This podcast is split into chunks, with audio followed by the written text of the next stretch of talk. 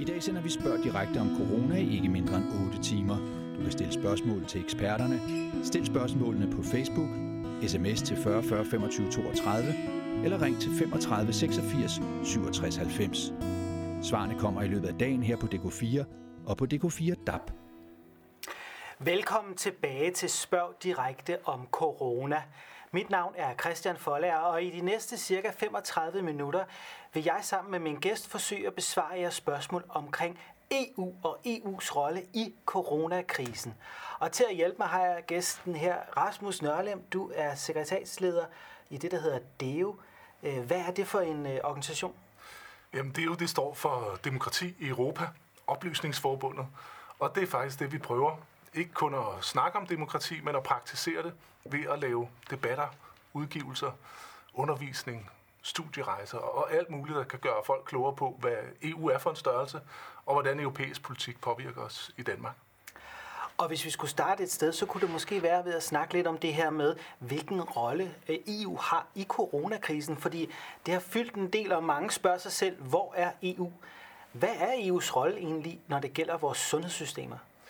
Hvis man tager isoleret sundhedsområde, så kan man sige, at øh, EU har ikke nogen direkte magt til at beslutte ting eller handle på ting på sundhedsområdet. For øh, 20 år siden sad man i EU og diskuterede, hvordan man kunne skrive en fælles forfatning, en traktat for EU-samarbejdet. Og der kom man frem til en løsning, der i dag hedder artikel 168 i forfatningen, hvor der meget tydeligt står, at øh, sundhedsområdet det er national kompetence. Det er altså medlemsstaterne selv, der bestemmer praktisk taget alt om deres sundhedsvæsen. Finansiering, hvordan det skal fungere, antal sengepladser, alle de her ting. Så EU spiller en øh, meget begrænset rolle på den måde. Men man har også skrevet i den her artikel, at øh, EU skal prøve at koordinere øh, indsatsen i de forskellige sundhedsvæsener, må vi jo sige det er, i medlemslandene. Og selvfølgelig især, når det handler om grænseoverskridende øh, sundhedsudfordringer. Og det må man jo sige, at sådan noget som coronakrisen er.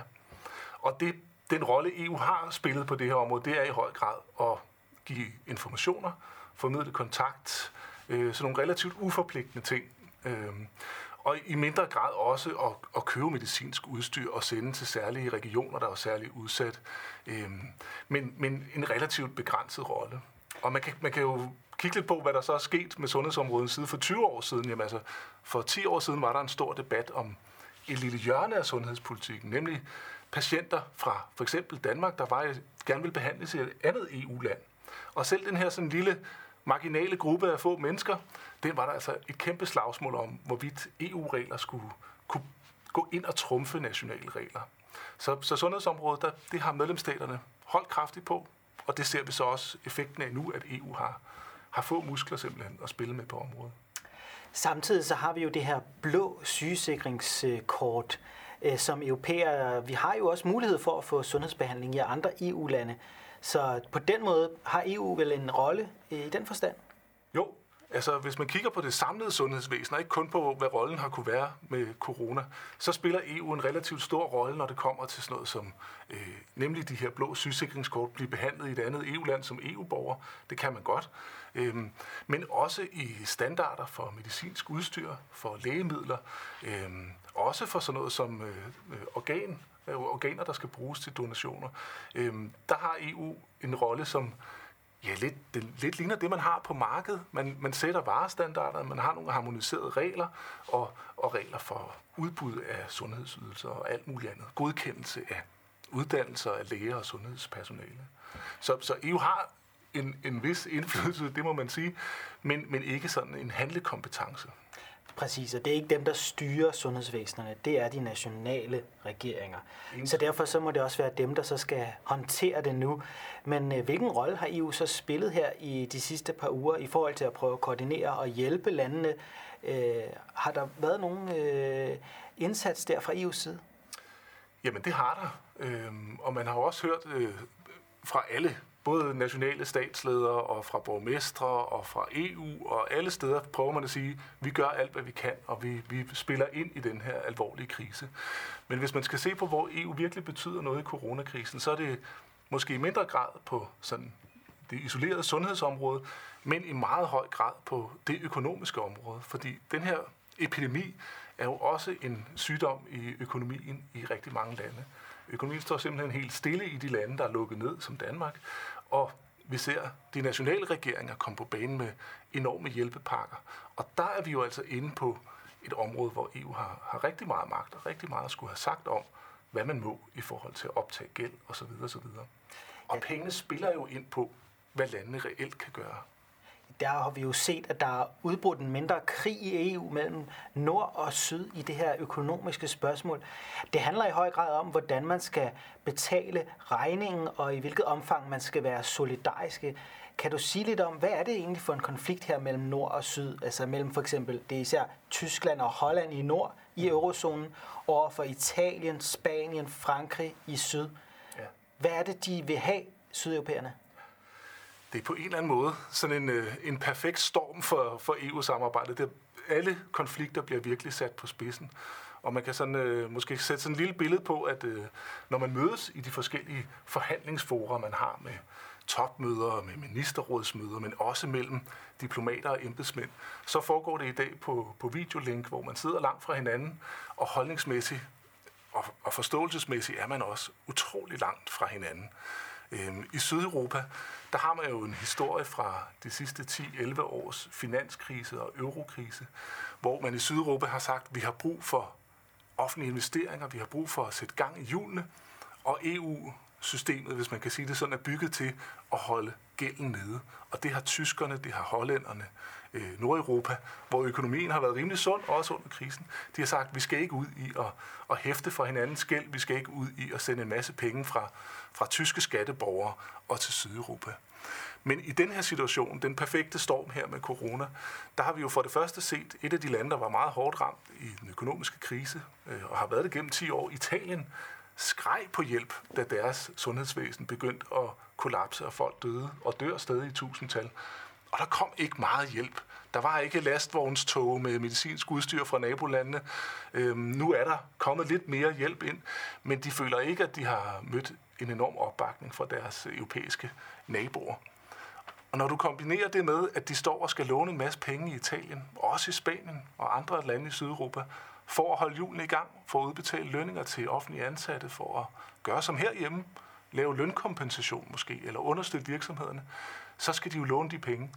Og der melder den gamle historie sig om, at, at de virkelig har manglet offentlige investeringer. De er blevet bedt om i, i det europæiske semester, kommissionens anbefalinger, hvordan skal man takle økonomi, er det blevet bedt om at spare på de offentlige udgifter i 10 år.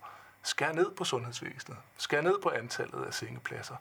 Så den her sammenkogte ret er både en epidemi, der slår medlemsstaternes borgere ihjel, og så uviljen til at hjælpe hinanden økonomisk.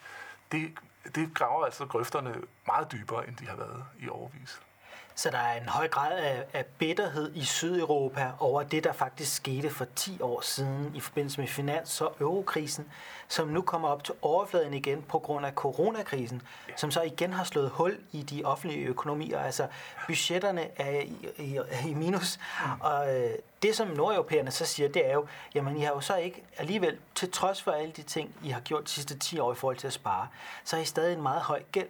Og det er ja. den høje gæld, der gør, at folk ikke vil låne jer penge, og derfor skal I betale en meget, meget høj rente, og det kan de så ikke nødvendigvis, og nu kommer de så igen og beder nordeuropæerne om hjælp, ja. præcis som de gjorde for 10 år siden. Der kan man vel sige, der har nordeuropæerne, især i Holland og Tyskland, så vel også en pointe i at sige, men I har ikke sørget for i, i de gode tider at gøre jer klar til sådan en krise. Og hvis vi skal låne jer penge igen, så må det være med nogle krav. Det er jo det, som hollænderne siger. Ja. Vi vil så stille krav til, at så skal I have offentlige finanser, der er i balance fremadrettet. Ja. Og nedbringe gælden. Er det ikke en uh, væsentlig pointe? Jo, det synes jeg bestemt det er. Men jeg synes også, det er en vigtig pointe den her. Der er sådan en, en historisk bitterhed over at være blevet ladt i stikken i, i eurokrisen.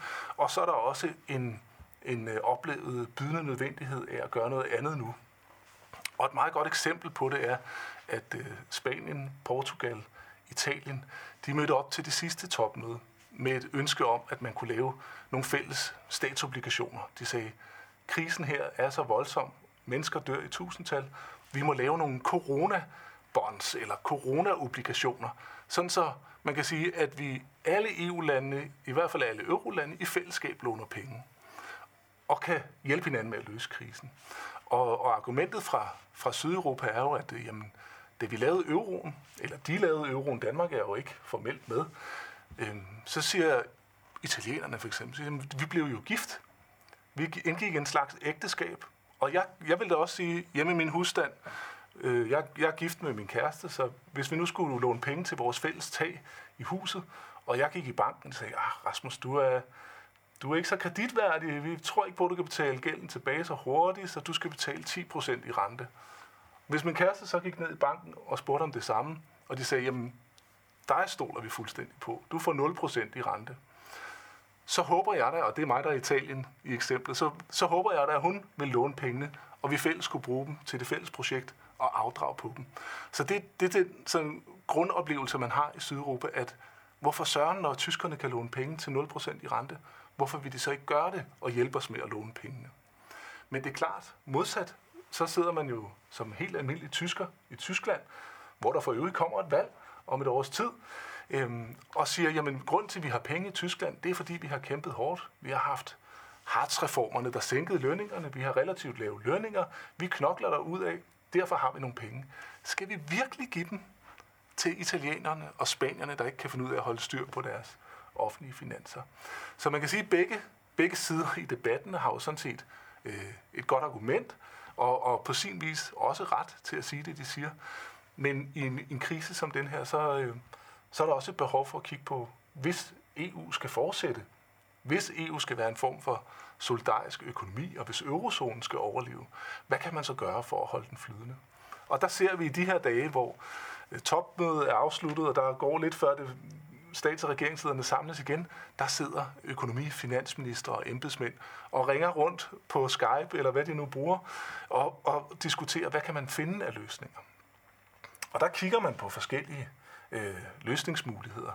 Øh, Sydeuropæerne vil gerne have de her fælles statsobligationer, men det tror jeg ikke, at vi vil få nogen stemning for. Øh, Mark Rutte fra Holland har været meget, meget afvisende over for det, så det er ligesom skubbet ned på dagsordenen. Men hvad kan man så øh, melde ud med? Og det man har gjort, det er, at fra den europæiske centralbank har man sagt, nu trykker vi en masse fælles europenge, og dem spytter vi i at købe statsobligationer ude hos bankerne, ude på finansmarkederne.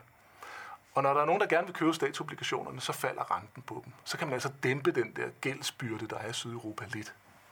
Det er jo et godt initiativ. Det er 750 øh, milliarder euro, der er ude der, så det er rigtig mange penge. Det kan godt gøre en forskel. Fra øh, kommissionens side, der har kommissionsformanden Ursula von der Leyen, hun har foreslået, at man kan lave sådan en slags europæisk lønkompensation. Lidt ligesom vi har set i Danmark, hvis virksomheder lader være med at fyre deres medarbejdere, så kan de få noget af lønnen dækket, selvom der ikke er noget arbejde til dem. Og det har hun sagt, det kan vi godt finde 100 milliarder euro til at smide ud og prøve at sætte sådan en ordning i gang. Og den er ikke vedtaget endnu, men det er noget af det, man prøver. Og endelig så prøver man at få det, der hedder den europæiske investeringsbank, til at udstede nogle øh, lånegarantier til virksomheder i EU. Og det er alt sammen fint, men det er små lappeløsninger. Når Spanien kommer i rigtige problemer, Italien i rigtige problemer, så skal de låne rigtig mange penge. Og det er der et kæmpe slagsmål om.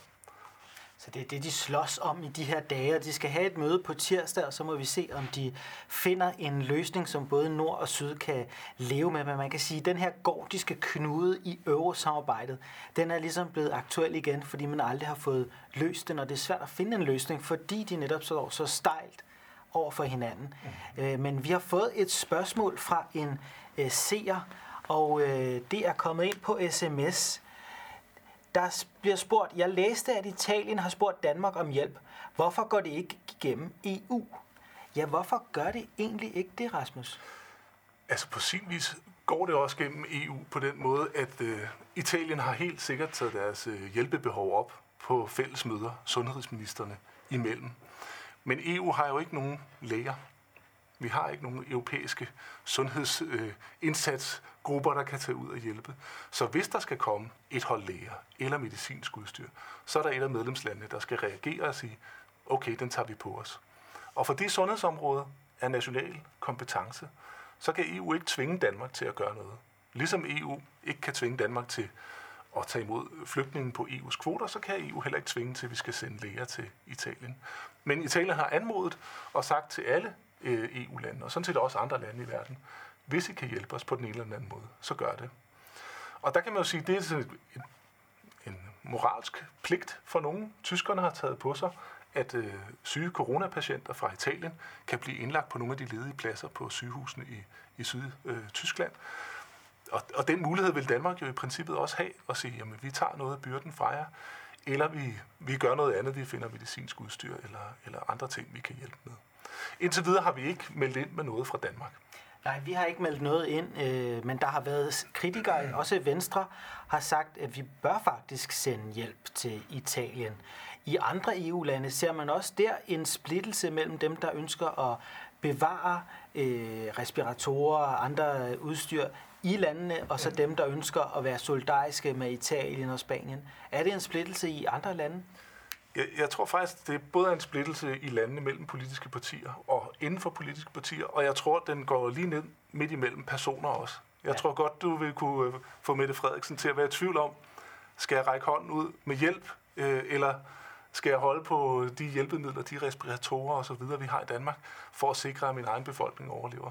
Så jeg tror, at splittelsen er, er man kan sige, et moralsk dilemma inde i alle mennesker. Ja. Øhm, og jeg synes ikke, man kan sige, at der er sådan en, en højre-venstre skillelinje i, hvem der vil hjælpe og, og, og hvordan. Det kan man sige på det økonomiske område. Der vil det typisk være højrefløjen, der holder mest på, at man skal holde budgetreglerne og holde pengene hjemme i eget land, og venstrefløjen vil være mere tilbøjelig til at, at, at ville diskutere, øh, om man skulle hjælpe med, med fælles gældsættelse for eksempel. Og i forhold til det her med at hjælpe med medicinsk udstyr, så kan man jo sige, det, det man har set øh, EU gøre her i krisen, det er på den, på den pæne måde, kan man sige, det at udvise fleksibilitet. Hvis man skal sige det lidt grimmere, så er det ikke at have gjort noget, fordi EU har kun reageret på det, medlemsstaterne i forvejen gjorde. EU har sagt, det er okay, at vi lukker grænserne, selvom det ikke er strengt sundhedsfagligt nødvendigt. Men det sagde man først, efter medlemslandene faktisk var begyndt at gøre det. Og, og man har på, på samme måde har man sagt, jamen det er ikke så vigtigt, om vi overholder reglerne i euroen, når I nu skal bruge penge til at redde liv. Men der var staterne allerede i fuld sving med at lave hjælpepakker og øh, lånepakker og alle mulige andre tiltag. Så EU har været sådan en, prøvet at lade være med at være en stopklods. Men udstiller krisen på den måde EU's svaghed? Altså, det er et løst fællesskab. Øh, det er ikke på den måde en europæisk superstat endnu, der kan gå ind og gennemtvinge en fælles europæisk linje. Så man er nødt til at bare reagere på det, som landene gør. Det er dem, der har initiativet. Mm. Det er dem, der også må løse det, uafhængig af EU. Øhm, ja, det sætter i hvert fald det dilemma øh, på spidsen. Og, øh, og jeg tror, man kan måske sige det sådan, så vi som, som borgere vil vi jo altid orientere os efter, når der kommer sådan en her krise, hvor vi kan mærke på egen krop og se vores medborgere være i problemer. Så kigger vi, hvem er det, der kan handle, hvem er det, der kan gøre noget. Er det borgmesteren? Er det statsministeren? Er det EU? Eller er det FN, der kommer og redder os? Eller Verdenssundhedsorganisationen? Og der har vi jo set, at dem, der har, har gjort noget, det er så også dem, der har, man kan sige, politiet til for eksempel at sige, I skal overholde reglerne, I skal blive indendør. Det er statsminister og premierminister og præsidenter, der har sagt, at vi har en undtagelsestilstand og ophævet forsamlingsfrihed osv. osv. Den slags hårde magtmidler ligger der ikke på EU-planen, så, så det er slet ikke det, EU er. Og det er klart, det bliver sådan måske afsløret for os som borgere. Jeg tror ikke, det kommer ikke bag på nogen, der arbejder med, med EU-systemet eller, eller politik i det hele taget. Så, så på sin vis har det udstillet konkret, hvad EU er, men det har jo også lidt udstillet, at der er ikke en stærk europæisk solidaritet i samarbejdet i dag. Vi har, vi har set mere hjælp fra Rusland, og Ah, jeg ved ikke, der var så nogle problemer med den hjælp, der kom fra Rusland, men mere hjælp fra Rusland og, og Kina, og sågar Cuba har sendt flere læger, end EU-landene har formået. Ikke? Ja, det var faktisk det, jeg skulle til at spørge om øh, nu, fordi man ser jo, at andre magter, ydre magter, også forsøger at udnytte den her coronakrise til måske netop at udstille EU, og også på sociale medier prøver at give indtryk af, at EU er en svag organisation, og når det virkelig gælder, så er det kineserne, så er det russerne, mm. så er det Kuba, der kommer og hjælper europæerne. Øh, men der er faktisk mange i Sydeuropa, som også reagerer på det, og, og, og netop bliver endnu mere vrede mm. på EU, med henvisning til, at det er russerne og kineserne, der skal komme og hjælpe dem. Også Serbiens premierminister var ude og sige noget lignende. Øh, hvorfor er det, at de her ydre kræfter gør sådan noget lige i den her periode? Altså er det, er det fordi, de ønsker at destabilisere EU? Det, kan man jo, det kommer nok meget an på, hvilket land vi taler om. Øh, jeg er helt sikker på, at når man ser øh, på EU, det er jo verdens største marked og den største økonomi i verden. Øh, lige lidt større end USA stadigvæk. Hvis man kan vinde nogle publicity point på at gøre noget, så er der selvfølgelig øh, så er der noget der. Altså der kan være en motivation for at sige, at vi vil gerne stå på god fod og vise, at vi er en rigtig stormagt, hvis man er Kina, ikke? eller Kuba. Et rigtig socialistisk land, der gerne vil hjælpe alle med international solidaritet. Der kan jo også være de skumle motiver med russerne, der tænker, nu har vi muligheden for at svække vores stærke nabo og skabe splittelse. Kan vi gøre et eller andet snedigt med desinformationskampagner eller, eller det her publicity stunt med at sende en masse medicinsk udstyr. Der sagde italienerne så efterfølgende, at det var faktisk 80 procent af de masker og respiratordele og andre ting, det havde modtaget. Det var helt op til 80 procent, der var fuldstændig ubrugeligt for dem. Så det, der er der nok mere stunt, end der er, er reel hjælp i det. Men uanset om det har til hensigt at skade EU og sammenholdet i EU, så udstiller det jo i hvert fald for italienerne, menige spanier, vi skal ikke regne med, at det er vores naboer, der kommer os til undsætning. Det er først og fremmest andre steder i verden, vi må, vi må kigge hen. Og når du nævner Serbien, så tænker jeg, at det er jo et, et land, der er på vej til at Præcis. blive kandidat og på vej til processen med at komme med i EU. Og det er klart, hvis man, hvis man vil have EU-landene til at være lidt mere kvikke med at optage lande, så vil man sige, jamen ellers så henvender vi os jo til kineserne eller russerne, eller nogle af dem, I er rivaler med i stor politik. Øhm, så det kan både bruges, man kan sige, indrigspolitisk i et land som Serbien, og så kan, så kan det bruges udenrigspolitisk, som russere og, og kineserne også forsøger. Vi har jo også set, at øh, i Italien især, der er der rigtig mange øh, EU-skeptikere, og det har været stigende gennem en øh, årrække, og en mand som Salvini på højrefløjen står rigtig stærkt, og han tordner ofte mod EU. Men på venstrefløjen, der har uh, femstjernebevægelsen også stået stærkt på lignende EU-skeptiske budskaber. Kunne den her krise få afgørende indflydelse på Italiens forhold til EU? Kunne Italien ligefrem være på vej ud af EU eller på vej ud af euroen? Både ja og nej. Hvorfor? Fordi øh, øh, kritikken af euroen og kritikken af de sparekrav, der ligger i eurosamarbejdet, den har en meget bred klangbund. Og det gælder både i Grækenland, Italien, Spanien, Portugal og sådan set også i Frankrig. Der siger man, at det kan jo ikke være rigtigt, at når det private erhvervsliv har en krise, at det offentlige så ikke kan gå ind og kompensere for det ved at investere og skabe arbejdspladser. Øhm, så øhm, den, den del af argumentet, det, det holder helt sikkert. Hvis man så kigger på lidt nærmere på for eksempel Salvinis øh, Lega-parti, der var meget skarpe i kritikken af euroen, da de så sad i regeringen og nærmede sig en mulighed for at, at spørge italienerne, skal vi melde os ud, så kunne de godt se, jamen en udtræden af euroen, dels var den upopulær i den italienske befolkning. De vil helst ikke tilbage til liren, der var øh, i konstant devaluering øh, og totalt ustabil. De vil gerne beholde euroen, de fleste italienere. Og dels så vil det blive rasende dyrt at springe ud af eurosamarbejdet og skade italiensk økonomi. Så, øh, så Italien er, er fanget i et system, der ikke er godt for deres økonomi, men alternativet er endnu værre og endnu mere upopulært. Så jeg tror ikke, vi vil se øh, man ved jo aldrig med folkestemninger efter sådan en krise her, men jeg tror ikke, vi vil se, at der er mange lande, der vil presse på for at komme ud af eurosamarbejdet. Men jeg tror, at den der forbitrelse over at blive holdt i en, man kan sige, en økonomisk spændetrøje, den er meget levende. Det kan man se nu. Det, jeg snakkede om, at man vil lave en lånemekanisme. Der har hollænderne og bakket op af tyskerne sagt, jamen den findes allerede. Den hedder den europæiske stabilitetsmekanisme. Den har vi brugt en gang under finanskrisen. Og hvis man spørger i Sydeuropa, hvad, hvad den her ESM-mekanisme, hvad den går ud på, så siger de, jamen den kender vi godt. Det var sådan nogle men in black, folk i sorte jakkesæt, der kom og overtog vores finansministerium og bestemte, hvordan vi skulle spare på alting. Og så de ser for sig, hvis vi skal låne fra den samme mekanisme igen, så får vi den samme situation, hvor det er e EU byråkrater, og i sidste ende faktisk tyskerne, der bestemmer, hvordan vi skal skære ned på vores statsbudget. Og det, det ringer med alle alarmklokkerne hos dem. Også hvis man siger, som, som vi hører nu, at man skal bløde op på kravene. Hvis I lige er begyndt at se med derhjemme, så er det her spørg direkte om corona. Og sammen med Rasmus Nørlem, der forsøger jeg at besvare jeres spørgsmål om EU's rolle i coronakrisen. Og mit navn, det er Christian Follager. Og vi har faktisk et nyt spørgsmål her fra en seer, der har sendt en sms. Er vi stadig forpligtet til at hjælpe England, eller er Brexit fuldkomment? Ja, er vi egentlig forpligtet til det, fordi vi har jo fået Brexit, men de er jo stadig med i samarbejdet, indtil de får den endelige udtrædelsesaftale, eller hvad, Rasmus?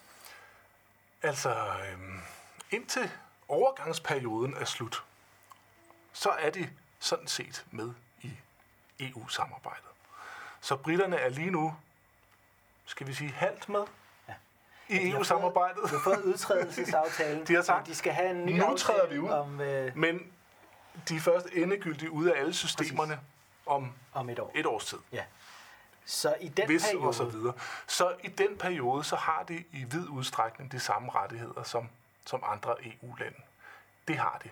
Men om vi er forpligtet, som der bliver spurgt til, øh, at hjælpe britterne, der må jeg jo sige, at hvis det gælder sundhedsområdet, så er der ingen EU-lande, der er forpligtet på noget i forhold til hinanden, og det gælder så også britterne. Der, hvor britterne har været hurtige til at, at træde ud, det er for eksempel i, i de møder, hvor sundhedsministerne øh, koordinerer indsatsen og udveksler information. Og der har de sagt allerede øh, fra start, da de tog hul på overgangsperioden, sagt, der vil vi ikke være med længere. Så det er de ikke. De bliver ligesom holdt uden for døren. Og det vil de også være, hvis, øh, hvis der bliver lavet, som vi kan se, der, der gør nu, sådan nogle fælles indkøb af medicinsk udstyr. Der vil britterne heller ikke komme i betragtning til at, til at modtage det. Så, så de få forpligtelser, der ligger i EU-systemet, der står britterne alt andet lige udenfor. Man kan jo sige, en ting, der også øh, virkelig åbenbarer sig i, i coronakrisen, det er, at landene har mange forskellige tilgange. Men især et land skiller sig ud. Det er Sverige. Øh, hvad, hvordan vil de andre EU-lande reagere på den svenske tilgang? Og hvad vil det betyde i forhold til grænseåbninger osv.? Øh, mange danskere vil måske sidde og tænke, jamen kan vi åbne grænserne til Sverige i den nærmeste fremtid, hvis de intet gør?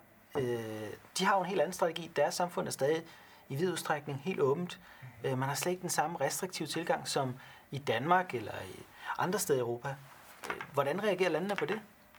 Der er jo, man kan sige, at øh, lige nu reagerer landene jo med overraskelse på alt, hvad der bliver gjort anderledes i andre lande. Øhm, men der er ikke nogen, der endegyldigt kan sige, hvad der er den rigtige strategi. Og hvis man kigger på sådan øh, kurven over, hvor mange dødsfald vi ser med, med covid-19, så er de ikke øh, alarmerende i Sverige i forhold til nabolandene, bare Danmark og, og sådan set også Norge. Men man kunne godt forestille sig, øh, nu de øst- og centraleuropæiske lande er ikke så hårdt ramt af, af coronaepidemien endnu, men hvis nogle af de her lande med svage statslige systemer, svage sundhedssystemer, bliver ved med at have en florerende virus, vil man så ikke blive ved med at holde grænserne lukket omkring den? Eller hvis det svenske forsøg der går helt galt, vil man så blive ved med at holde grænserne lukket? Der må man jo sige, at øh, i EU-systemet og i traktaten, der står der jo, at grænserne er åbne, og man kan ikke lukke dem sådan uden videre. Så der har de andre lande faktisk en, en pressionsmulighed. De kan sige, at det er forbudt for jer at holde grænserne lukket, hvis det er Danmark, der vil forblive isoleret. Øhm, men om man kan blive enige om at ligesom slå ring omkring særligt udsatte områder, det synes jeg, det er lidt tidligt at sige, og det er også, øh, det er også svært at afgøre, om det vil være effektivt.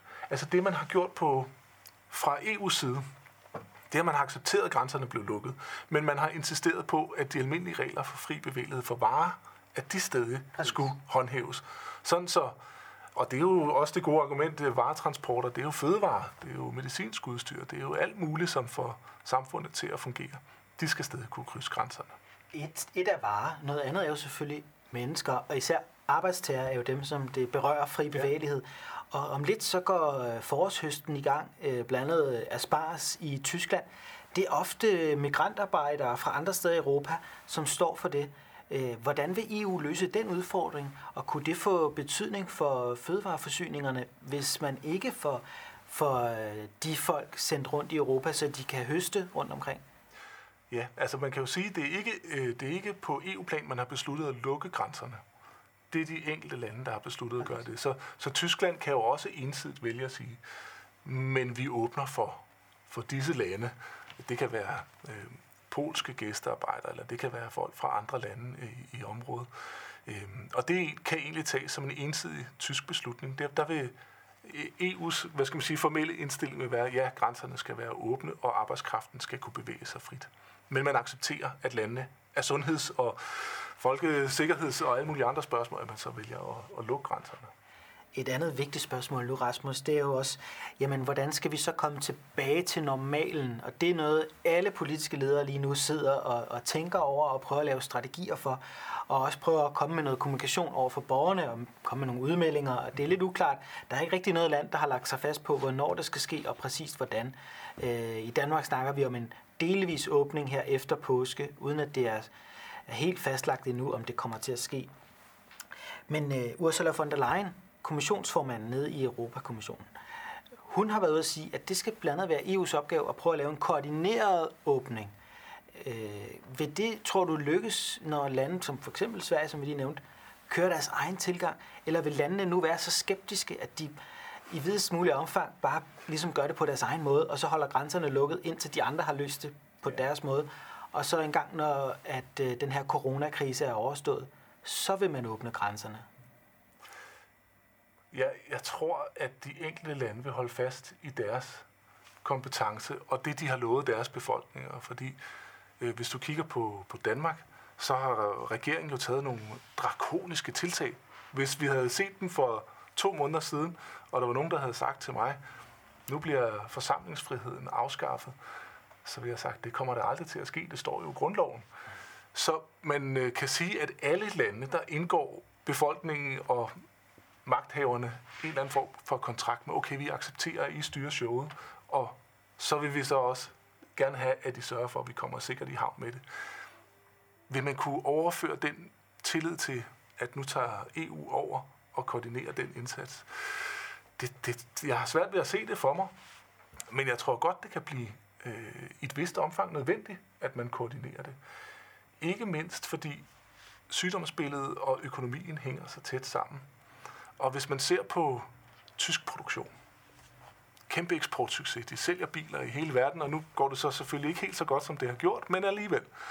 Men når de skal samle de der biler, så er de fulde af komponenter, der er produceret i Italien og Spanien og Frankrig og alle mulige andre steder i EU. Og det gælder alle bare en lille smule komplicerede produkter. Vi ser selv meget øh, simple landbrugsprodukter er forarbejdet i flere lande. Så, så hvis man vil have økonomierne og handlen i gang, så skal man gøre det i et eller andet omfang koordineret i, i EU. Øhm, nu må vi jo sige, når der er forskellige strategier, som du selv nævner, Sverige, øhm, men også Grækenland, der har en, en tikkende bombe med et, et fuldstændig gennemhullet sundhedssystem, og flygtningelejre, hvor virusen kan sprede sig, så tror jeg, man vil, man vil sige, at øh, jamen, de stater, der har økonomi og magtmidler og sundhedsmidler til rådighed til at handle, det må også være dem, der løser krisen og beslutter, hvordan man åbner op og hvornår. Jeg tror ikke, det kan blive en fælles europæisk beslutning. Så krisen kan måske både betyde, at EU-skepsisen stiger i visse lande, men samtidig måske også EU's optimisme. Altså, vi er afhængige af hinanden, så uanset om vi vil eller ej, så er vi nødt til at få det til at fungere. Øh, I hvert fald det indre marked, fordi de europæiske lande er forbundet på kryds og tværs. Øh, vi er både i forhold til varer, men også arbejdstager. Vi kan ikke leve uden hinanden. Øh, der var en øh, Europa, europaminister i Italien, meget kritisk over for euroen. Han, han betegnede euroen som et tysk gældsfængsel. Det indre marked er en form for øh, fængsel. Altså man er tvunget til at få det til at fungere i den globale verden, vi lever i. Et land som Danmark, vi kan ikke klare os uden øh, det indre marked, eller hvad? Altså strengt taget, så kan man jo sige, at øh, jo, det, altså, det kunne vi måske godt. Men det vil kræve en enorm omstilling. Og vi kan jo kigge på, på Storbritannien, som, øh, som melder sig ud af det indre marked. Øh, og alene den, den regelmængde, der findes på det indre marked, har de jo kigget på og sagt, hvordan gør vi egentlig med de her 108.000 retsakter, der styrer alt fra varestandarder til fødevarestandarder til kemikalier. Og det har besluttet, at vi kopierer hele skidtet og oversætter det til engelsk, og så gælder det ellers bare her hos os. Og det siger jo lidt om, hvor svært det er at hægte sig af, af EU, uanset om man er medlem eller ej. Og man kan også kigge på Norge og Schweiz, der også i høj grad implementerer. Så, så sådan en krise som den her kommer selvfølgelig til at afsløre, hvor afhængige af, vi er hinanden. Men det kommer også til at afsløre, at hvis vi vil have den her frie bevægelighed for varer og personer, og det gælder ikke kun i EU, det gælder selvfølgelig også i verden, men i særlig grad i EU. Hvad skal, hvad skal der så til, før det fungerer? Skal vi have rullet magten over den økonomiske politik tilbage fra EU, tilbage til medlemsstaterne, så kan de gøre, hvad de finder bedst? Eller skal vi have en hulens masse penge på EU-plan, som kan kompensere for kriser, øh, kæmpe statslige underskud og alt det her. Og det er jo det, er jo det de siger i, i Sydeuropa. Vi bliver nødt til at have, hvis vi skal have en euro, hvis vi skal have et EU, så bliver vi også nødt til at have nogle penge, der kan omfordeles det må tiden i hvert fald vise, hvad det bliver, og der er sikker på, at coronakrisen kommer til at udfordre Europa i de næste mange måneder, og vi må se, hvad det så ender med på nogle af de ting, vi har snakket om her. Jeg vil sige tak, Rasmus, fordi du kom her og gjorde os klogere og var med til at besvare sine spørgsmål. Og også tak til jer, der så med. Vi er tilbage med Spørg Direkte om lidt, men her først en kort pause. I dag sender vi Spørg Direkte om corona i ikke mindre end 8 timer. Du kan stille spørgsmål til eksperterne. Stil spørgsmålene på Facebook, sms til 40 40 25 32 eller ring til 35 86 67 90. Svarene kommer i løbet af dagen her på DK4 og på DK4 DAB. Ja, og svarene kommer her i aften på DK4 og DK4 DAB. Vi sender nemlig både i fjernsynet og på radioen, men lad mig bare sige, at vi har ikke 8 timer foran os, vi har en lille time tilbage.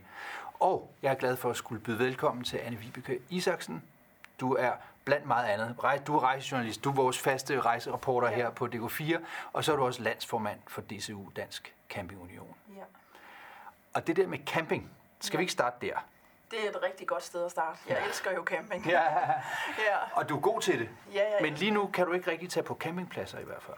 Nej, altså det kan man øh, faktisk godt. Øh, jeg vil skyde på, at øh, måske cirka halvdelen af, af landets campingpladser har åbent lige nu. Det er lidt svært at få overblik over det, fordi der er ikke en, en, en hjemmeside, hvor man kan gå ind og se, øh, hvor der er åbent. Så, så det bedste er i virkeligheden, at hvis man skulle få lyst til at køre ud øh, her i påsken eller noget, så kontakte den plads, man har i kigger den, inden man kører hjemmefra, øh, så man lige finder ud af, hvordan fungerer det hele. Men øh, nu har jeg jo brugt de sidste 14 dage på at tale med utrolig mange campister og, og arbejde med det her, og øh, jeg har i hvert fald indtryk af, at der også er utrolig mange, der bliver hjemme, og, og, og det er jo også et valg, man kan træffe lige nu, som er et godt valg. Ja, det er et godt valg. Fordi det næste spørgsmål er, er det forsvarligt at tage på camping på danske campingpladser? Altså man kan i hvert fald ikke sige, øh, først så, så tror jeg det er lidt vigtigt lige at sige, at det i hvert fald ikke, ikke er ulovligt. Altså de mm. campingpladser, som holder åben, der er det ikke ulovligt at holde åben. Det har myndighederne sagt ok til, hvis man overholder en hel masse regler. Dem kan vi vende tilbage til lidt senere, men, men øh, så er det i hvert fald ikke ulovligt. Og, og, og så kan man sige, jamen så kan man jo tage ud i sin vogn, og, og ligesom er man indstillet på de forbehold, der så måtte være, og man vil holde sig nede i sin egen campingvogn eller autocamper, eller hvordan man nu camperer, jamen så, øh, så er det vel lige så forsvarligt i bund og grund, som at tage ud i et kolonihavehus eller et sommerhus. Øh, de moderne campingvogne og autocamper i dag har jo eget toilet, køkken, rindende vand, varmt og koldt vand, øh, brusekabine osv., så, videre. så i bund og grund så er de jo øh, selvforsynende at man så kan diskutere, hvor, hvor hyggeligt det er at være på camping lige nu, i forhold til, hvordan camping normalt er. Men der er jo ikke noget, der er normalt lige nu. Det må vi bare sige. Øh, heller ikke på camping. Og hvad er det for nogle restriktioner, der er? Altså de restriktioner, der er lige nu, det er jo, at ligesom, vi ser lidt de samme restriktioner som ude i samfundet med, hvor mange man må være sammen, øh, legepladserne er lukket. Øh, på den her årstid, hvor det er jo rigtig meget sæsongæster og fastlæggerne derude, jamen der bruger de meget opholdsrummene til at spise sammen og hygge sig sammen om aftenen osv. De er lukket af. Øh, mange steder er de sanitære anlæg øh, lukket af. Øh, nogle fordi der er mange campingpladser i dag, der har de her familiebaderum, altså hvor du simpelthen kan få dit eget badeværelse med alt, ligesom der er på et badeværelse derhjemme, jamen så har man valgt at bruge dem i stedet for, og så dele folk op i grupper, så det bliver lidt gjort på, på mange forskellige måder. Øh, ekstra rengøring, håndsprit og de her ting, men, men altså det er jo øh, det er meget, meget, meget specielt. Øh, jeg tror, de fleste øh, hvis de kender deres campingplads rigtig godt, de kender lejerchefen og har tiltro til, at, at alt bliver gjort, som, som man også siger, det gør, øh, så er man måske nok tryg nok ved at tage ud i sin egen vogn. Men jeg tror, der er rigtig mange, der vil sige, øh, det giver ikke rigtig mening, jeg bliver hjemme. For en sikkerheds skyld. Ja, det er i hvert fald, når jeg sådan skal lægge summer summarum sammen med, hvad jeg har samlet sammen de sidste 14 dage, hvor jeg har været rigtig tæt på de danske campister, så tror jeg faktisk bare, fordi det ikke giver mening, og fordi dronningen og, og Mette Frederiksen har været ude og sige, bliv hjemme, øh, udvide samfundssind, så er det i virkeligheden det, man har mest lyst til. Ja. Og det, det giver i hvert fald god mening. Det kan godt være, at det er at være overforsigtig, men, øh, men så skader man jo det, ikke ja. noget på, på det. Men påsken er jo, det er jo der, hvor campingsæsonen sådan set starter. Det må man sige. Det må være en katastrofe for de campingpladser, der er afhængige af den indkomst.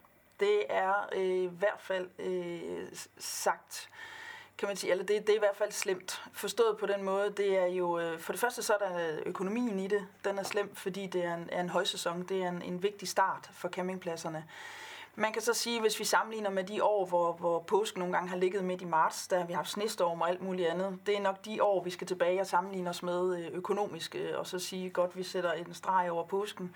Øhm, men der er også en masse psykologi i, at camping er en sæsonferie. Så både for, for dem, der arbejder med det, glæder man sig som, altså til juleaften glæder man sig simpelthen til at byde velkommen til gæsterne. Og gæsterne, de, øh, jamen, de sidder jo og kribler og krabler, øh, og specielt efter sådan en våd og kold vinter, som vi har haft i år, øh, eller i hvert fald våd og mørk vinter, vi har haft i år, så, øh, Jamen, jeg tror, alle jeg har talt med, der har vi bare glædet os helt, vind, helt sindssygt til at komme på camping i år, fordi øh, vinteren har været så våd. Så, så der er virkelig også noget psykologi i nu, at, at, at nu er omstændighederne, som de er. Mm. Øhm, så det, det bliver en kæmpe fest, når først, øh, når først vi får lov og kan komme afsted igen. Ja. Eller får lov, men i hvert fald tager afsted og, og også kan mødes og være lidt flere, sådan som øh, de sociale strukturer nogle gange er. Ja, ja, fordi det er jo i virkeligheden det, altså camping er jo en social ferieform. Øhm, jeg kan så godt forstå, hvis man bor i noget øh, lejlighed eller et eller andet, så får man sørme også lidt kulder af at være derhjemme. Øh, så kan det være rart lige at tage ud et par dage måske i campingvognen, og lige på den måde få noget ja, få lidt øh, klimaforandring på den måde. Øh, men altså ellers, hvad camping ellers er, vi er ude i vores fortelte, vi er ude, vi griller, øh, hoppe, øh, legepladserne er fyldt med legende børn, og vi hygger os med hinanden og så videre. Altså det, det er jo ikke det, vi ser lige nu, men som sagt, der er ikke noget, der er normalt, normalt lige nu. Findes der i Danmark noget alternativ? Jeg tænker på, at i Sverige har vi allemandsretten, og man kan sådan set campere ved en en ja. flot skovsø, hvis man, hvis man ellers kan få bakset ja, vogntøjet derned. Jamen det er der helt sikkert, fordi Skov- og Naturstyrelsen har jo de her øh, naturpladser derude, hvor må, du må øh, tage ud øh, med telt og overnatte. Det er måske lidt koldt nu, du skal i hvert fald have det rigtige udstyr med. Men ellers så kan du sagtens bruge de her shelter og naturpladser, som, øh, som Naturstyrelsen har sat op, og som i øvrigt også er helt gratis. Det er en fremragende måde at komme ud i naturen på. Øh, tallene viser, at danskerne bruger det mere og mere. Danskerne sover mere og mere udenfor. Og det synes jeg jo er vanvittigt glædeligt, fordi øh, hvis der er noget, vi har godt af, øh, og det ved du også som jæger, så øh, hvis der er noget, vi har godt af, så er det at være ude i naturen. Altså den, den skuffer sjældent, og, og den gør ikke ondt, og den, den gør os kun godt. Så vi skal ud i naturen. Hvad tænker du om de langsigtede effekter? Øh, vil det styrke eller svække campingkulturen i Danmark? Altså, jeg er helt overvist om, at det vil styrke campingkulturen i Danmark, det her. Fordi i virkeligheden den måde, som rigtig mange familier er sammen på lige nu, så ved jeg godt, at fordi det er så koncentreret som det er, så, så kan man måske også godt få lidt kulder af hinanden, men, øh, men vi holder jo af hinanden hjemme, øh, hjemme i familierne. Så minder det her med, at den her nærhed, og jeg ser på Instagram og andre steder, folk bager med deres børn og hygger, og man laver alle mulige ting. Altså det minder faktisk rigtig meget om camping, og det er i hvert fald rigtig meget det, jeg hører, når folk er på camping, så sysler de. Mm. Altså de der gamle, gammeldags sysler med, at man men ja, popper popcorn og bager snobrød og sådan nogle forskellige ting, øh, perleplader og sådan noget der. Og det kan faktisk lyde, hvis, jeg er helt sikker på, at hvis man går hjem til sine børn og siger, nu skal vi på ferie og lave perleplader og de her ting, så vil de straks sige, øh, er der internet og er der fede pools og sådan noget der. Men summa summarum er bare, at de bedste ferier, man har med sin familie, familie tit og ofte, det er der, hvor der er nærhed, mm. i, når man er sammen. Og det er der, når man er på camping. Så jeg tror også på, at der er nogen lige nu, der lærer, at den der nærhed, øh, det håber jeg i hvert fald, det er noget, man tager med sig over på den anden side af coronakrisen, at den der nærhed, det skal vi blive meget, meget bedre til. Vi skal blive meget bedre til at mærke hinanden, øh, se hinanden i øjnene, lige mærke, er du okay, og så videre. Øh, og det er faktisk også det, man gør på camping, fordi man er så tæt sammen. Positivt sagt. Vi har et sms-spørgsmål. Ja. Skal vi ikke øh, se, hvad, om, om det lige en seer eller en lytter, det kan jeg ikke afgøre. Men her kan jeg planlægge min sommerferie i campingvognen nu. eller er det bedre at vente? Jeg synes helt sikkert godt, man kan øh, planlægge sin, sin campingferie i campingvogn nu. Det er klart, at hvis man gerne vil til udlandet, så, øh, så er det nok lidt med forbehold. Men i hvert fald i Danmark, der synes jeg godt, man kan gå i gang med at planlægge nu. Og man kan også roligt booke, fordi vi har øh, så gode afbestillingsregler og alle de her ting. Det skal man selvfølgelig lige have læst og sætte sig ind i.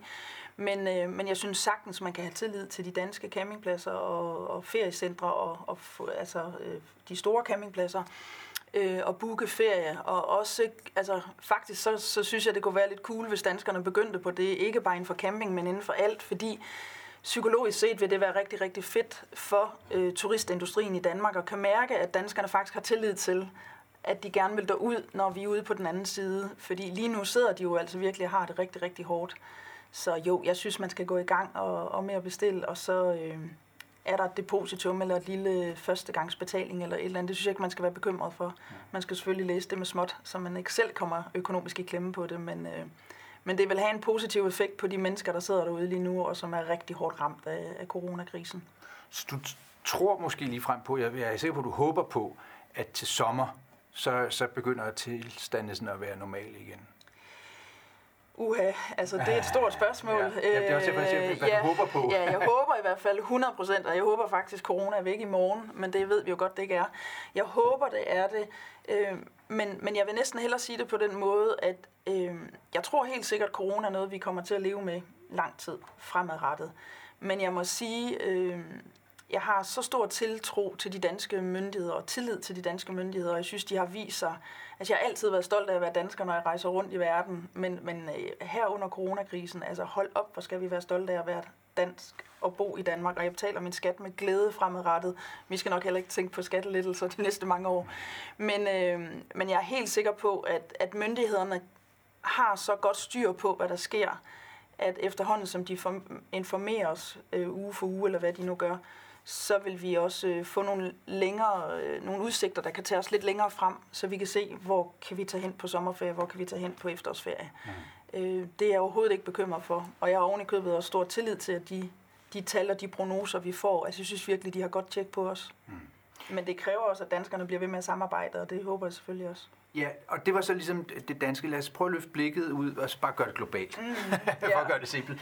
Yeah. Øhm, det skal ikke være nogen hemmelighed, at jeg er til at rejse til Afrika og det gør jeg blandt andet for at gå på jagt. Og i Namibia, hvor jeg lige har været på besøg, øh, der øh, er der en små 6-8.000 øh, tilrejsende jæger hvert år, som mm. holder 30, måske 35.000 mennesker beskæftiget. Ja.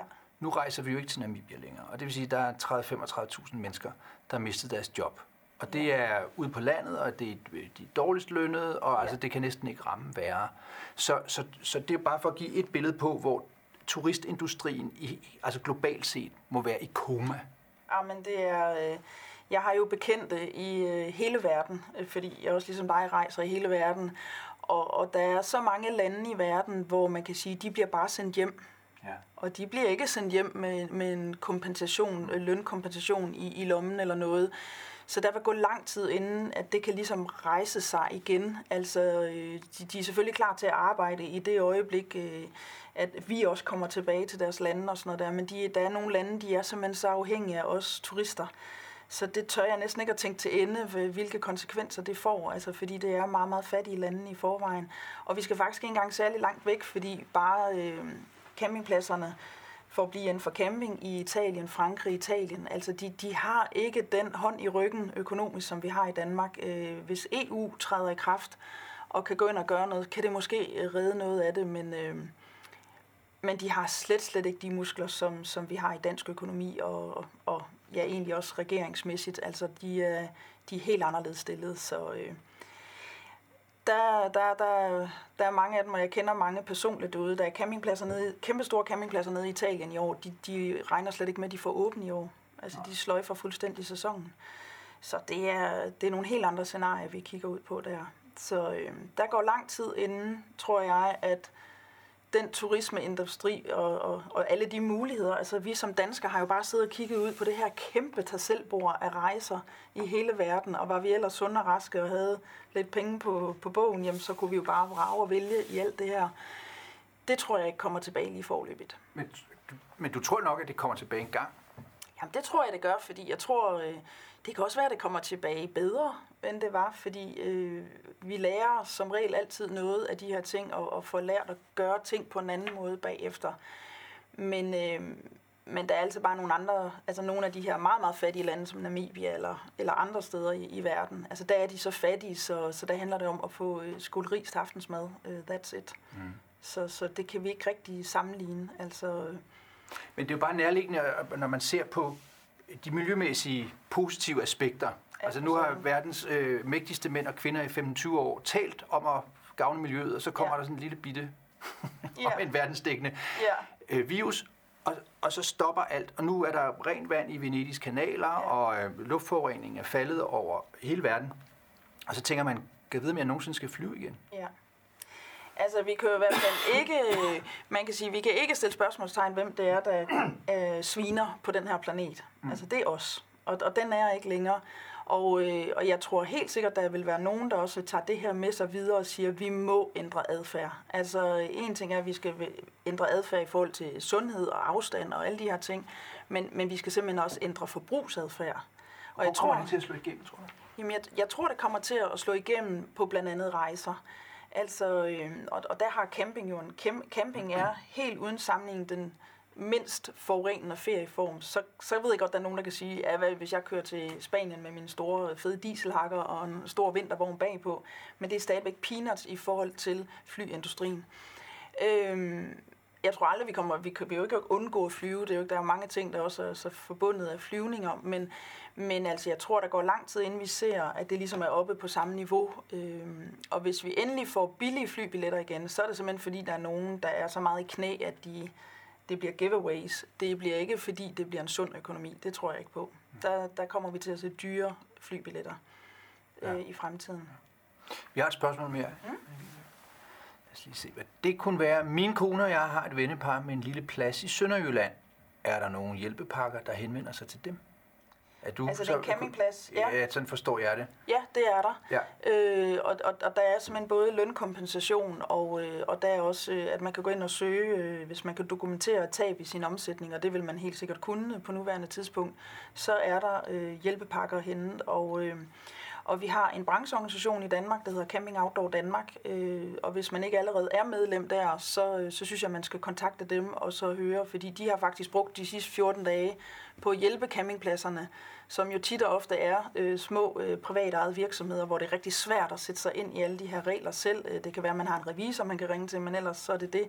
Men der kan man altså bruge Camping Outdoor Danmark øh, til det. Øh, og, og jeg er helt sikker på, at i den her tid, så øh, de hjælper selvfølgelig deres medlemmer, men, men det kunne også være et argument for at få et nyt medlem, at man går ind og hjælper. Så dem synes jeg, de skal kontakte. Ja. Så det sagt. Øh, så lad os lige, nu tale camping, og vi taler fly. Øh, lad os lige tale tog. Det ved jeg, du har øh, gode erfaringer med. Ja. ja. Jeg øh, var simpelthen på Interrail med min datter her i januar måned, ja. og øh, det var jeg jo også i 88 og i 92, og så, så er der sket alt muligt andet imellem. Men, øh, men så så min, min datter med øh, på en rygsæks øh, øh togtur øh, rundt i, i Nordeuropa her. Øhm, og det var øh, helt enestående. Det er fantastisk at køre i tog. Øh, der er man igen sammen, og det er den her tosomhed, eller den, den der nærhed, der er, når man, og man kommer ned i gear, og det tager jo, øh, nu tog vi til Berlin, Amsterdam, Paris og London, men, øh, men det tager jo den tid, det tager at køre fra, fra Berlin til Amsterdam, øh, 7-8 timer, tror jeg, og der er man jo så sammen. Og, så jeg tror, de her ferieformer, hvor vi kommer ned i gear, og vi er sammen, og, og, og vi ligesom får slået ring omkring øh, hinanden og ser hinanden lidt mere i øjnene. Det håber jeg helt personligt på, at, at det bliver noget af det, som vi som forbrugere vil vælge i fremtiden, fordi det er, det, er en, det er en suveræn måde at være sammen på. Kunne man forestille sig, at de der gamle systemer, der var med nattog, og altså Europa, der var bundet mm. sammen, og der var Trans-Europa-ekspressen til EE, ja. som, som ja. var baseret også på, at forretningsrejsende skulle, skulle tage det. Altså kommer sådan noget igen, sådan som du ser det? Jeg tror, til forretningsrejsende, der bliver det lidt svært, fordi punkt 1, så... Nu kan de jo Skype. Ja, det er rigtigt. Ja. Det har de jo fundet ud af nu her. Ja. Det har vi faktisk alle sammen fundet ud af, at, ja. at det fungerer jo faktisk også. Øh, det har jeg i hvert fald øh, revurderet mine ture til Jylland, og, og jeg kører rigtig mange kilometer rundt til møder, hvor jeg tænker, det kan vi klare på Skype. Altså, ja. det, det er helt sikkert. Men jeg tror, øh, til forretningsrejse, der, der er den svær, fordi øh, jeg synes, priserne på tog, altså det skal der arbejdes med, de skal ned i pris. Og så er der selvfølgelig noget med tiden, fordi tid er vigtig, når du er øh, erhvervsrejsende. Så, så der kan tog måske ikke helt være med igen. Hvad så med turisterne? Med, med ja, turisterne, der tror jeg, jeg tror, der er mange, der vil sige fremadrettet, at i stedet for måske at, at flyve til Italien eller Spanien eller Frankrig, jamen så hopper man på et tog. Ja. Øh, og der er jo kommet nogle øh, fantastisk gode Interrail-billetter, som også gælder for voksne. Nu er det ikke kun for de unge. Øh, nu kan vi, øh, der er kommet op i alderen, vi kan også komme på Interrail øh, med rygsæk, som dengang vi var unge. Så, øh, så det er også det er rigtig, rigtig fedt. Det er en fantastisk måde at rejse på, virkelig. Mm. Jeg, jeg forsøgte mig med en, med en togtur til Moskva, før, mm. før at det ligesom også holdt op. Og, men, men jeg kom ikke så langt, fordi øh, jeg først, for det første skulle jeg starte fra Berlin, ja. og der kunne jeg så tage toget eller bilen til jo og så vil en enkelt billet i sovevogn koste 12.000 kroner. Ja, præcis. Øh, ja. Så, så der er noget med priserne der. Ja, det er der helt sikkert. Altså priserne, det synes jeg, de her Interrail-pakker, de har lavet, det synes jeg, de er fornuftige, men, men altså priser generelt på tog, øh, offentlig transportmiddel, det skal ned. Øh, og de er faktisk gode til det i mange andre lande. Altså hvis du kører med tram eller metro eller noget i Berlin, så koster det jo ingenting i forhold til i Danmark. Så øh, der har vi noget at lære. Øh, og også i det hele taget på europæisk plan, øh, mm. hvis det skal virke så, så er tid og økonomi, det er jo bare de ting, man kigger på. Men nu har vi jo lært, at tid faktisk kan være positiv at være sammen. Det handler ikke om, at det skal gå så stærkt alt sammen. Nej, det skal det ikke. Jeg tager ved på, at du har haft øh, store rejseplaner indtil øh, for en måneds tid siden. Ja. Nu har du sikkert revurderet dem, så hvor går dine næste rejser hen? Jamen, øh, det bliver helt sikkert Danmark, og det, det, det siger jeg med et stort smil, fordi jeg elsker at rejse rundt i Danmark, og har i øvrigt også øh, Danmark med som en fast del af sendefladen øh, i Anne Vibeke Rejser. Så, så det er ikke sagt med vemod, at jeg skal rundt i Danmark overhovedet ikke, øh, men, men jeg er en rejsepige, og jeg er nysgerrig på verden, og, og jeg synes, vi skal rejse. Der er så mange store, store gaver ved at rejse ud i verden. Vi har som danskere så godt af at komme ud og se, hvordan øh, tingene foregår ude i, i den store verden. Og jeg synes i øvrigt også, at danskerne er rigtig gode til at rejse. Og det er jeg glad for, fordi det, det lærer os en hel masse om verden, men så sandelig også om os selv. Og så tror jeg, at det hele tiden også rejser med til, at vi faktisk påskynder lidt mere at være dansker. Jeg vil i hvert fald håbe, at det er det, folk gør, når vi kommer hjem, fordi øh, for Søren, hvor bor vi i, øh, vi, vi bor i paradis, og det skal vi huske på vi er meget, meget privilegerede ved at bo i Danmark. Tak, Anne Vibeke, og rigtig god weekend, ja, tak trods alt. Jeg har fire gode råd til dig, hvis du skal tale med børn om ny coronavirus. Råd nummer et. Lyt til barnets bekymring. Rigtig mange børn kan godt opleve, at voksne siger til dem, det skal du ikke bekymre dig om. Men hvis børn alligevel bekymrer sig, så er det vigtigt, at de får snakket om det. Så spørg ind, til deres tanker, lyt til, hvad de siger, og spørg måske helt konkret, hvad det er, de går og er bange for. Og så lad snakken tage udgangspunkt i det. Råd nummer to. Tal med barnet om fakta. På sst.dk-corona kan du finde de nyeste anbefalinger. Oversæt dem til et sprog, som barnet forstår, og hjælp barnet med at sortere i de fakta. Du behøver ikke fortælle, hvor mange der er døde af sygdommen, men fokuser på, hvad det er, vi gør her i Danmark. For eksempel, at vi har et rigtig dygtigt sundhedsvæsen, der har forberedt sig rigtig godt på at tage sig af dem, der skulle blive smittet. Det tyder på, at de fleste, der får sygdommen, vil have et mildt forløb, det vil sige, at det svarer nogenlunde til at have en almindelig influenza. Råd nummer 3. Tal med barnet om nyheder. Mange børn får nyheder at se som dramatiske overskrifter og breaking news på deres telefon via sociale medier, som de ikke altid selv har bedt om. Så spørg børn, om de har set noget på telefonen, som har gjort dem bekymrede. Hvis I skal se nyheder på tv, så se nyhederne sammen med børnene, så de kan stille spørgsmål, og I kan snakke om det, I har set. Råd nummer 4. Spørg, om barnet fik svar. Når du har talt med barnet, så slut med at spørge, om det var svar nok på barnets spørgsmål, om barnet måske føler sig lidt mere rolig nu. Og sig gerne til dit barn, at barnet altid må komme og stille dig flere spørgsmål, hvis de skulle komme i tanke om noget mere.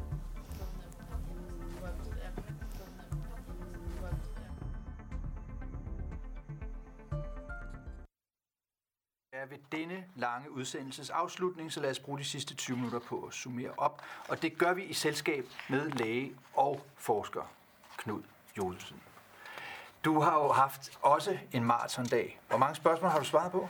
Oh, jeg ved stadigvæk ikke, hvad det er blevet til, men det er vel blevet sådan til en 50-60 stykker, jeg tror. Jeg har skrevet mindst 100 her. Okay. Øh, men det, det er jo mange, der stiller øh, spørgsmål, og gode spørgsmål. Ja. Når du sådan kigger, lige tænker tilbage på det, hvad, hvad er det for nogle kategorier, spørgsmålene falder i? Ja, der er jo mange, der snakker om øh, altså, sådan de øh, eksakte ting, kan man sige. Altså, hvordan skal de nu gøre, når nu deres, øh, deres bedstemor er, er lidt svag, og de skal de besøge hende og sådan noget. Altså, men, men man kan sige, det, generelt synes jeg egentlig, at folk har ret godt styr på, øh, hvordan, øh, altså, hvordan reglerne er. Det er mere et spørgsmål, om de kan bøje dem lidt. Øh, og, øh, og det, det skal du lige forklare. Ja, det synes jeg egentlig er meget, er meget interessant, fordi, øh, fordi øh, de her øh, regler er jo selvfølgelig ikke så rigide, som de er sat op. Altså, det er jo ikke sådan, at man kan, øh, at man kan stå en meter væk fra en person og, øh, og ikke blive smittet, eller blive smittet, eller tre meter, og, og så er man sikker, eller sådan noget. Altså, det er jo, det er jo nogle grænser, man er nødt til at sætte op for, at, at, at der sådan er nogle tomfingerregler at gå efter. Men, øh, men øh, øh, det øh, synes jeg egentlig meget godt, at øh, folk øh, er efterhånden ved at forstå, at det er øh, nogle regler, der kan tolkes, og at øh, det er dem selv i virkeligheden, der, der laver en risikovurdering, når de, øh, når de skal afgøre, om, om det er sikkert at besøge, eller om det er sikkert at se vennerne og sådan nogle ting. Så, så jeg synes egentlig, at jeg har indtryk af, at der, der er rigtig godt øh, styr på de der ting. Øh, så er der selvfølgelig også alle, alle mulige her sådan helt præcise ting omkring, altså hvor lang tid smitter det, og, og hvornår kan de gå på arbejde igen, og alle de her ting. Og, og øh, det tror jeg også, øh, der er ved at være, være ret godt øh, styr på i virkeligheden. Så, så mit øh, indtryk er, at informationsniveauet er rimelig højt i, i befolkningen. Det er det faktisk. Er der andre kategorier, som du får mange spørgsmål i? Øh, ja, så øh, er der jo øh, der, der er sådan noget med desinfektion faktisk. Der er mange, der spørger om desinfektion. De kan bruge rotalon, om de skal bruge sprit, og mange procent spritten skal være, og øh, sådan nogle ting. Og øh, det kan man øh, selvfølgelig sagtens øh, bruge alle de her forskellige ting, men i virkeligheden så øh, er der sådan et meget godt princip, øh, som hedder keep it simple. Øh, og øh, det er jo bare at bruge øh, vand og sæbe, fordi i virkeligheden synes jeg, mange af de her ting, øh, det vi virkelig har lært omkring øh, den her coronavirusinfektion, er jo, at, at mange af de der gamle almindelige råd i virkeligheden øh, har vist sig at være rigtig, rigtig fornuftige.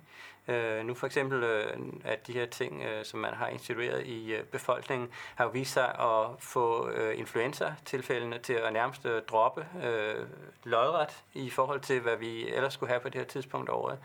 Og øh, det vil sige, at, øh, at vi snakker meget om de her tekniske ting med vacciner og medicin og alle de her ting. Men i virkeligheden, så det der virker, og det der har virket i den her øh, sammenhæng, det er jo, at folk de har overholdt nogle fuldstændig simple øh, regler, som øh, man i virkeligheden altid burde overholde med at, at vaske fingrene, når man har været øh, i kontakt med andre, og sørge for ikke at putte fingrene i øjne og næse og mund, og øh, sørge for at holde en lille smule afstand, hvis man ikke er sikker på, om, om øh, den person, man taler med, er, er kun være inficeret. Og øh, det synes jeg egentlig er, er rigtig, rigtig fint, fordi øh, for de her gamle husmorråd, som det i virkeligheden er, er jo, øh, har altså vist sig at, at faktisk rigtig at, at, rykke noget i den her sammenhæng. Så øh, det synes jeg er positivt, at, at, at det har vist sig, at, at man kan klare de her ting på, på en meget simpel måde i virkeligheden, uden at, at, at, at gå til... Ja, det, det er faktisk det, der virker. Så. Fremragende. Og et andet spørgsmål er så, hvad vi har fået ud af den her krise. Tror du, der kommer noget godt ud af hele det her? Ja, jeg tror, der kommer noget øh, sådan mere øh, sådan opmærksom på andre og hinanden og øh, samfundssindelag. Er det ikke det, der er det nye ord? At man, øh, man står lidt mere sammen og finder ud af, hvad man egentlig manglede. At det måske ikke er alt det materielle og alle de ting, man kan, men, men at det er bare federe at være sammen. Ja, det der med, at, at vi lever normalt med en meget højt stressniveau, at det her med at komme lidt ned i tid og nærvær, det tror jeg også kommer til at gøre nogle ting ved os, som vi også vil reflektere over på lang sigt, altså positivt. Ikke? Det, jeg har kunnet mærke, det er, at man, øh, man har stået jo godt sammen, som Mette siger, øh, i befolkningen og har bakket op om, om alle de tiltag, der har været.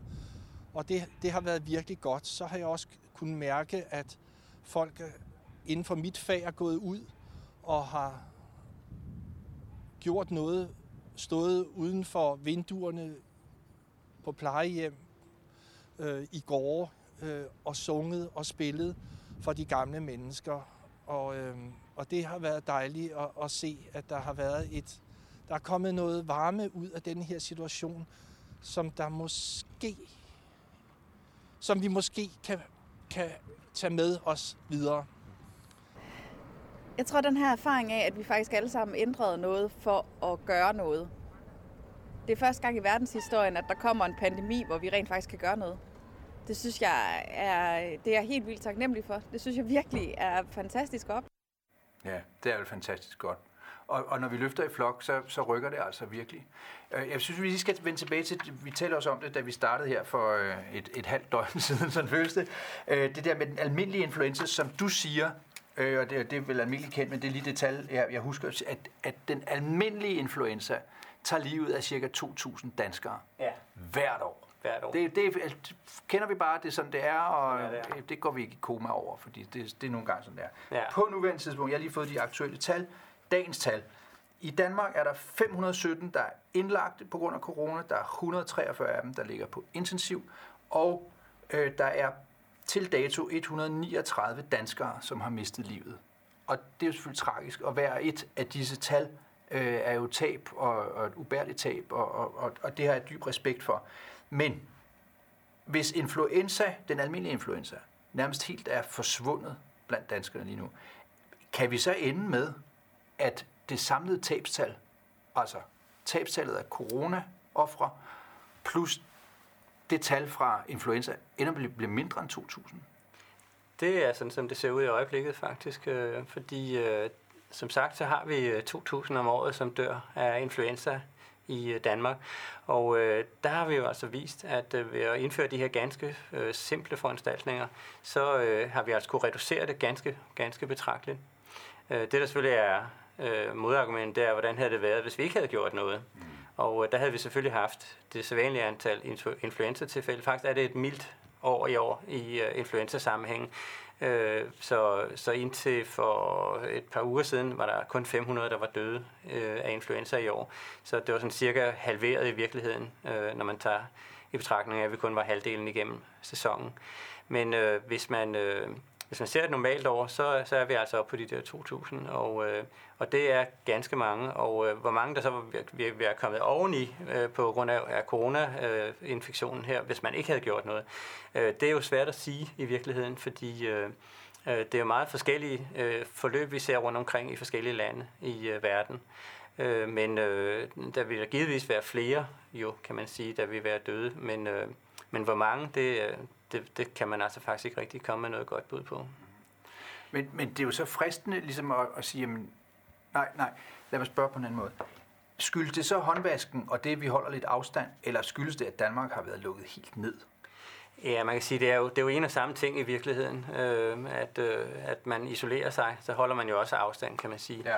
Men, øh, men øh, det er øh, meget powerful øh, ting at vaske hænder, og det er meget, øh, altså meget virkningsfuldt også at fortælle og oplyse om, at øh, smittevejen går altså via slimhinder.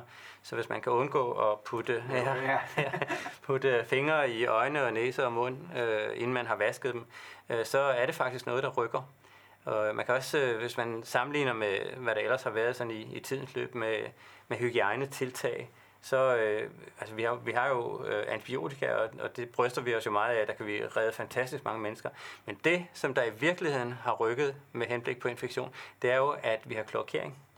Det er ja. simpelthen, at der er lagt kloakering, sådan så vores spildevand øh, og vores bakterier fra øh, toiletbesøg, at de skilles fra, hvor vi lever til daglig.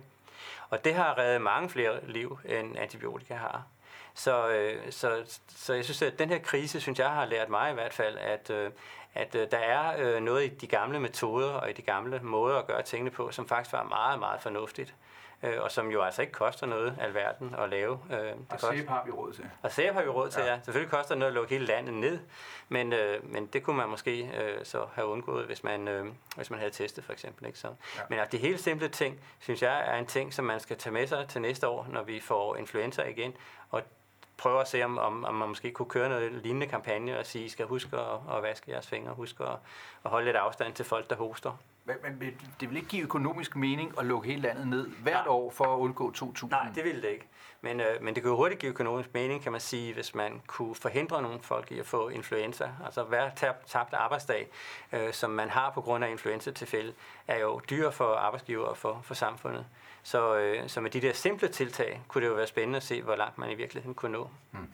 Øh, Et andet tal, som er kommet i dag, eller det er faktisk fem tal, det er de forskellige regioner. Øh, Og hvis vi tager bare yderpunkterne, Region, Region Nordjylland, der er 29 indlagt med corona, og her er 9 på intensiv, og Region Hovedstaden, der er 240 øh, indlagt på, med corona, og 62 på intensiv. Øh, der er nok forskel i befolkningsgrupperne, men altså, ja. det, er de bedre til at vaske hænder i Nordjylland? Øh, bare fordi der bor ja, deroppe. der bor jo altså færre deroppe, kan man sige. Befolkningstæthed er jo en faktor, som øh, i hvert fald er betydning øh, for, hvor hurtigt en sygdom spredes i befolkningen. Så København har jo været et af de områder, også hvis man øh, regner per 100.000 øh, beboere, så kan man øh, se, at København har været et af dem, som har været øh, højt øh, rangerende på listen. Øh, det gælder jo ikke fuldstændig. Øh, man ved også for eksempel, at øh, Herning øh, har været hårdt ramt.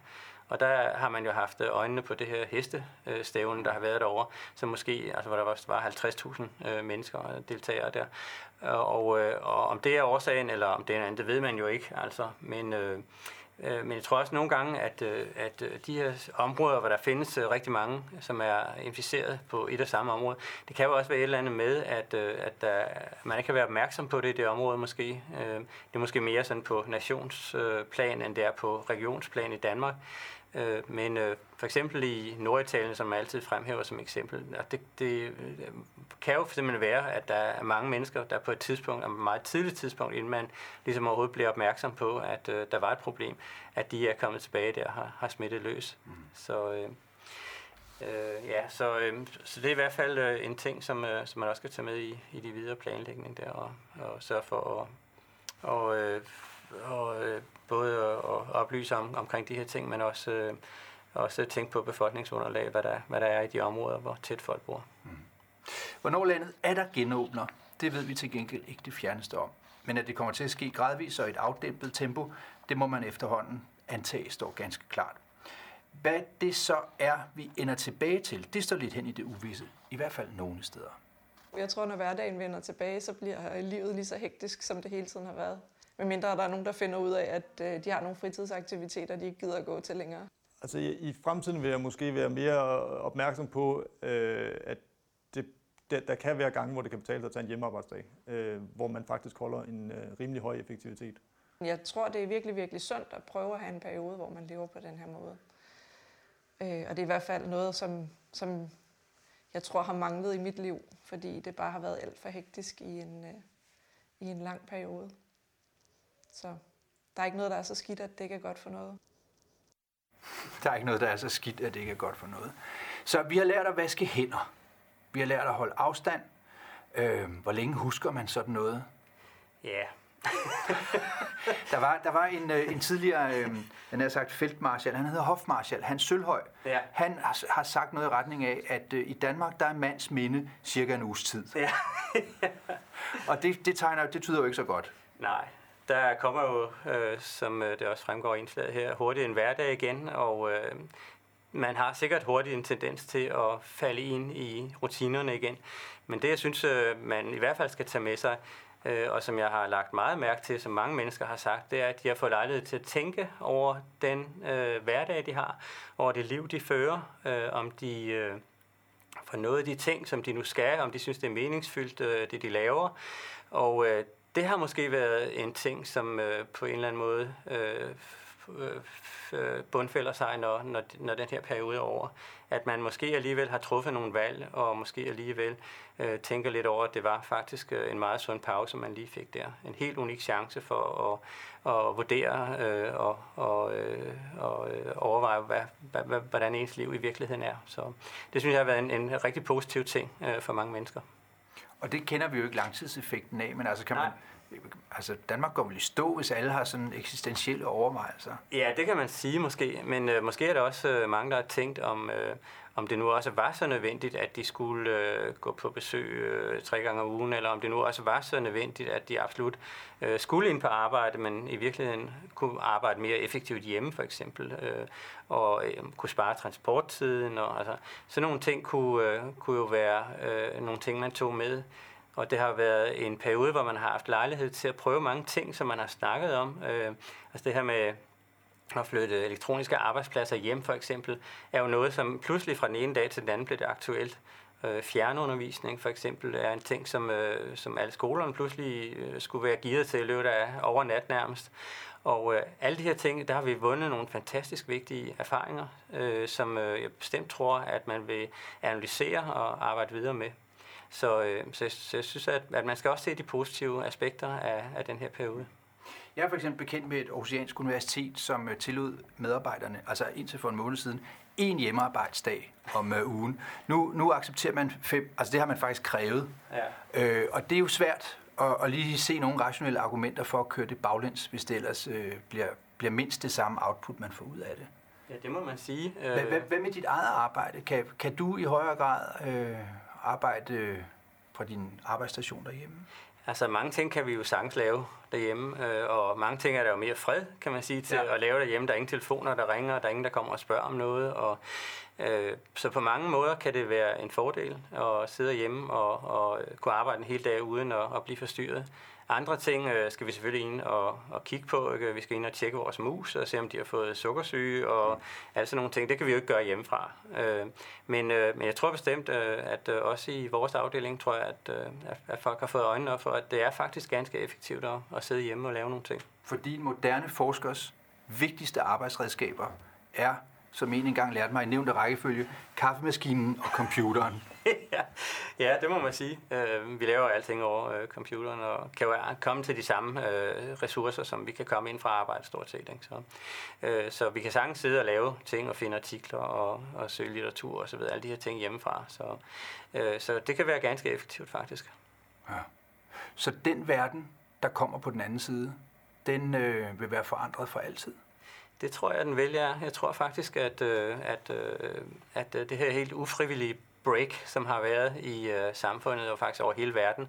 Jeg tror, at der er for mange mennesker til at tænke over, øh, hvordan øh, at verden øh, kunne være, og ikke øh, at øh, man bare løber rundt i hamsterhjulet hele tiden og, og følger med og prøver at, at, at være konstant bagefter med alle de ting, man skal lave, men altså hvor man faktisk øh, er kommet lidt foran måske og, og kan, øh, øh, kan vurdere, at, at det faktisk er ret effektivt at, at, at kunne gøre de her ting. Så.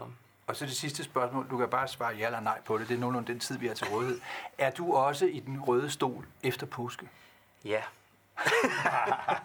og dermed, dermed, tusind tak. Øh, det her, tak for i dag. Tak fordi du har været med os. Øh, vi begyndte den her coronadækning kl. 12. Det er altså 9 timer siden øh, på nær et par minutter. Det har været en ære øh, på den måde at kunne medvirke til at oplyse og informere om tingens aktuelle tilstand. Og her fra DK4, DK4 DAP, der skal der lyde en stor tak til alle, der har medvirket, og især til dig, Knud. Det er en jætteindsats. Det er en stor fornøjelse. Og vi har gjort det alt sammen for jeres skyld. Når nu øh, den her corona den er overstået, hvad er det første, så du gør? Det er nok at øh, komme til at se mine venner mere, end øh, jeg har gjort nu. Det er nok, jeg vil gå, gå ned og shoppe gå i butikkerne og gå i salg og magasin og gå ud og drikke en kop kaffe eller gå ud og spise. Det synes jeg, man savner. Man kan ikke rigtig være social på samme måde, som man var før. Det bliver igennem i telefon eller på FaceTime. Så ja, være sammen med dem, som man ikke har været sammen med i det her stykke tid, hvor det har stået på. Det er simpelthen, ved du, skal jeg fortælle dig, hvad det første, jeg gør, er? Det er at mødes med alle mine venner over på St. Peders værtshus i Hellerup. Maria, Frederik, Sten, Susan og alle mine gode venner, og så skal vi bare drikke os hjernestive. Jeg fik det, ja. Vi er færdige for i dag. Øhm, vi fortsætter selvfølgelig med en masse dejlige udsendelser her på DK4 og på DK4 DAB. Og af hensyn til vores radiolyttere, så vil jeg gerne have tilladet mig at oplæse kreditlisten for alle har bidraget i stor stil. Shader, Mads Fabricius, Lyd, Rasmus Hall, Lydassistent Allan Gullev, Regissør Ditte Hoffmann og Tiffany Heik. Foto Michael Dalbø, Produktionsleder Camilla Lund, Telefoner Karina det skulle jeg øve mig på. Karina Karelli Schwalm og Anne-Marie Brink. Undskyld, Karina. Tego Lars Engdahl, assistenter Charlotte Stusgaard, redaktør Anders Falkesgaard, redaktion Gitte Rasmussen, producerassistent Thomas Holt, producer Jesper Hågård, Rasmus Poulsen og Nikolaj Krog, producent Stig H. Hastner, og jeg hedder Sten Andersen. Tak. God weekend, trods alt.